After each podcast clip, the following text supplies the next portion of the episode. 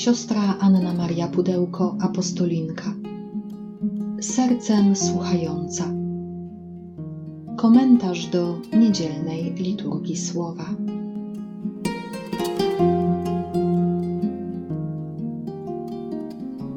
Z Ewangelii według świętego Łukasza.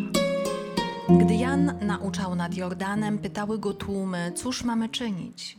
On im odpowiadał – kto ma dwie suknie, niech się podzieli z tymi, który nie ma, a kto ma żywność, niech tak samo czyni. Przyszli także celnicy, żeby przyjąć chrzest i rzekli do niego: Nauczycielu, co mamy czynić? On im powiedział: Nie pobierajcie nic więcej ponad to, co wam wyznaczono. Pytali go też i żołnierze: A my, co mamy czynić? On im odpowiedział: na nikim pieniędzy nie wymuszajcie i nikogo nie uciskajcie, lecz poprzestawajcie na waszym żołdzie. Gdy więc lud oczekiwał z napięciem i wszyscy snuli domysły w swych sercach co do Jana, czy nie jest Mesjaszem, on tak przemówił do wszystkich. Ja was chrzczę wodą, lecz idzie mocniejszy ode mnie, któremu nie jestem godzien rozwiązać rzemyka u sandałów. On będzie was chrzcił Duchem Świętym i ogniem. Ma on wiejadło w ręku dla oczyszczenia swego omłotu. Pszenicę zbierze do spichlerza, a plewy spali w ogniu nieugaszonym. Wiele też innych napomnień dawał ludowi i głosił dobrą nowinę.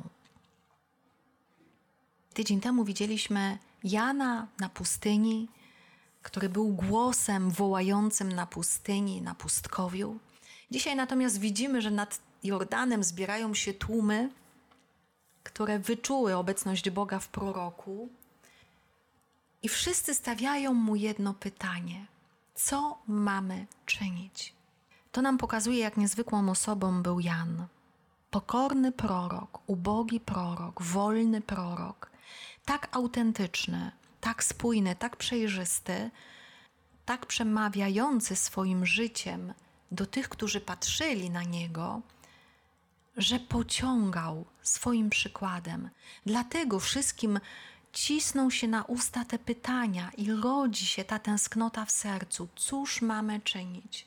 Pytają tłumy, pytają celnicy, pytają żołnierze, różne grupy społeczne przychodzą do Jana.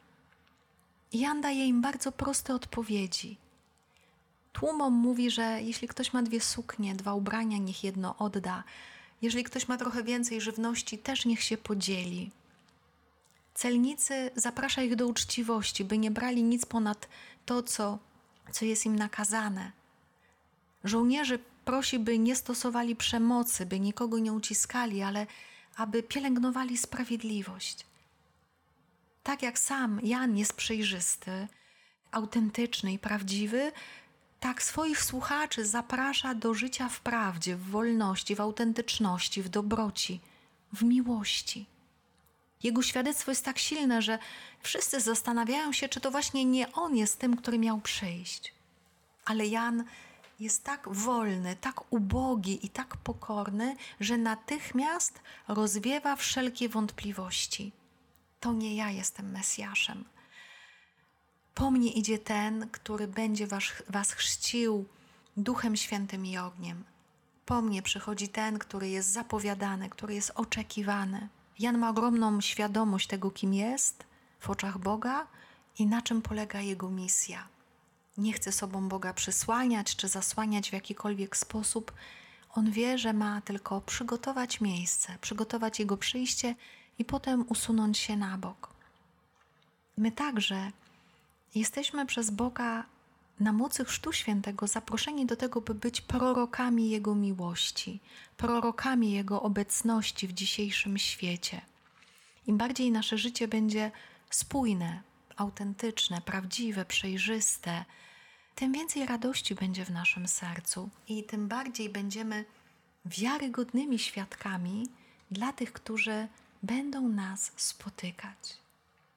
Trzecia niedziela Adwentu to niedziela radości. W liturgii nazywamy ją gaudete, ponieważ Słowo Boże dzisiaj właśnie do tej radości nas zaprasza. Jest to radość, bo Pan jest coraz bliżej. czas Adwentu wybiega do przodu, czas oczekiwania coraz bardziej się skraca na święta i na celebrowanie pamiątki Bożego Narodzenia. I w pierwszym czytaniu usłyszymy właśnie to zaproszenie proroka Sofoniasza do radości. Wyśpiewuj, córo syjońska, podnieś radosny okrzyk Izraelu, ciesz się i wesel z całego serca, córo Jeruzalem. Oddalił Pan wyroki od ciebie, usunął twego nieprzyjaciela.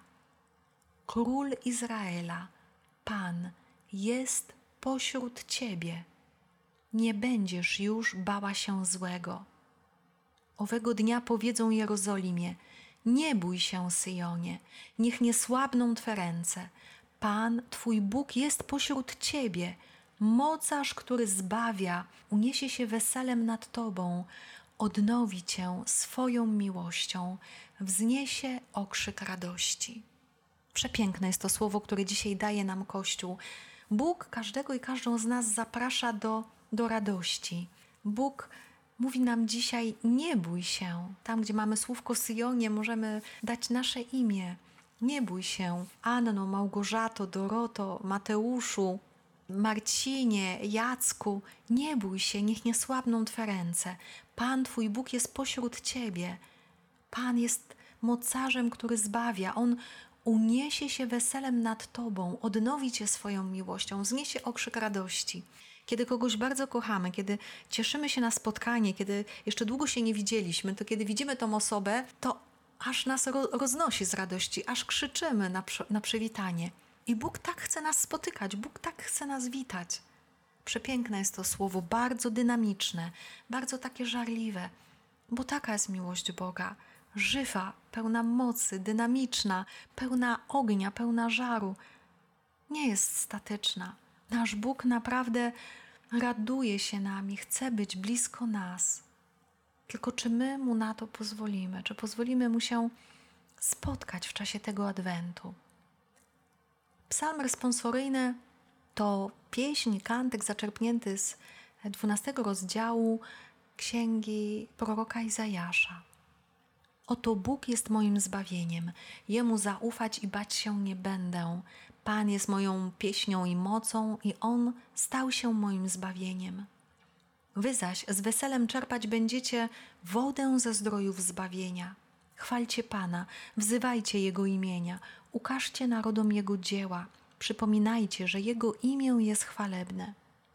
Śpiewajcie Panu, bo czynów wspaniałych dokonał i cała ziemia niech o tym się dowie wznoś okrzyki i wołaj radośnie mieszkanko Syjonu, bo wielki jest wśród Ciebie święty Izraela. Ile razy w, tym, w tej pieśni powtarza się słowo zbawienie, ile razy powtarza się radość. Radość, zbawienie, zbawienie, które prowadzi nas do radości. W drugim czytaniu święty Paweł Apostoł także zaprasza nas do radości. Bracia, radujcie się zawsze w Panu. Jeszcze raz powtarzam, radujcie się. Niech będzie znana wszystkim ludziom wasza wyrozumiała łagodność. Pan jest blisko. O nic się już nie martwcie, ale w każdej sprawie wasze prośby przedstawiajcie Bogu w modlitwie i w błaganiu z dziękczynieniem. A pokój Boży, który przewyższa wszelki umysł, będzie strzegł waszych serc i myśli w Jezusie Chrystusie.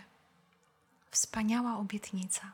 Najpierw to zaproszenie Pawła: radujcie się w Panu, bo On jest blisko, bo On jest przy Was, w Was, dla Was.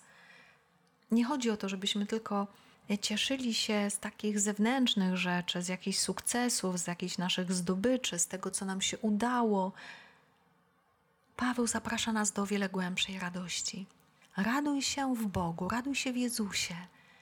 Raduj się, bo On Cię kocha, bo chce przyjść do Ciebie, bo chce narodzić się dla Ciebie, bo chce Cię zbawić, bo chce Ci przebaczyć wszystko. I ta Jego obecność, ta Jego bliskość wyraża się w tym, że my już nie musimy się o nic martwić. Co nie znaczy, że nie będzie problemów, trudów, zmagań, ale ponieważ Pan jest blisko, każdą naszą sprawę możemy Jemu przedstawić.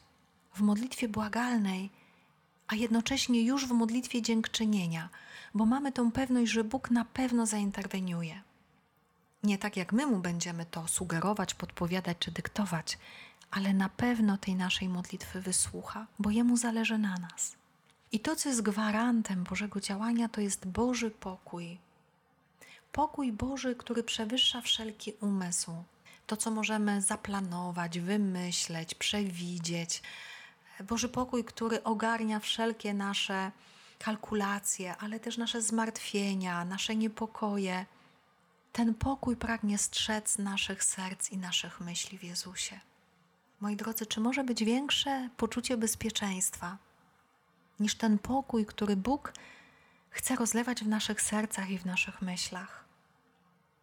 Przyjmijmy dzisiaj te wielkie Boże dary. Otwórzmy nasze serca na radość, na nadzieję, ale też stańmy się dla kogoś znakiem nadziei. Stańmy się dzisiaj dla kogoś motywem radości, żeby ktoś dzięki naszemu spotkaniu z Chrystusem mógł się dzisiaj uśmiechnąć, mógł się ucieszyć, mógł się rozradować poprzez naszą obecność, naszą dobroć, naszą życzliwość, naszą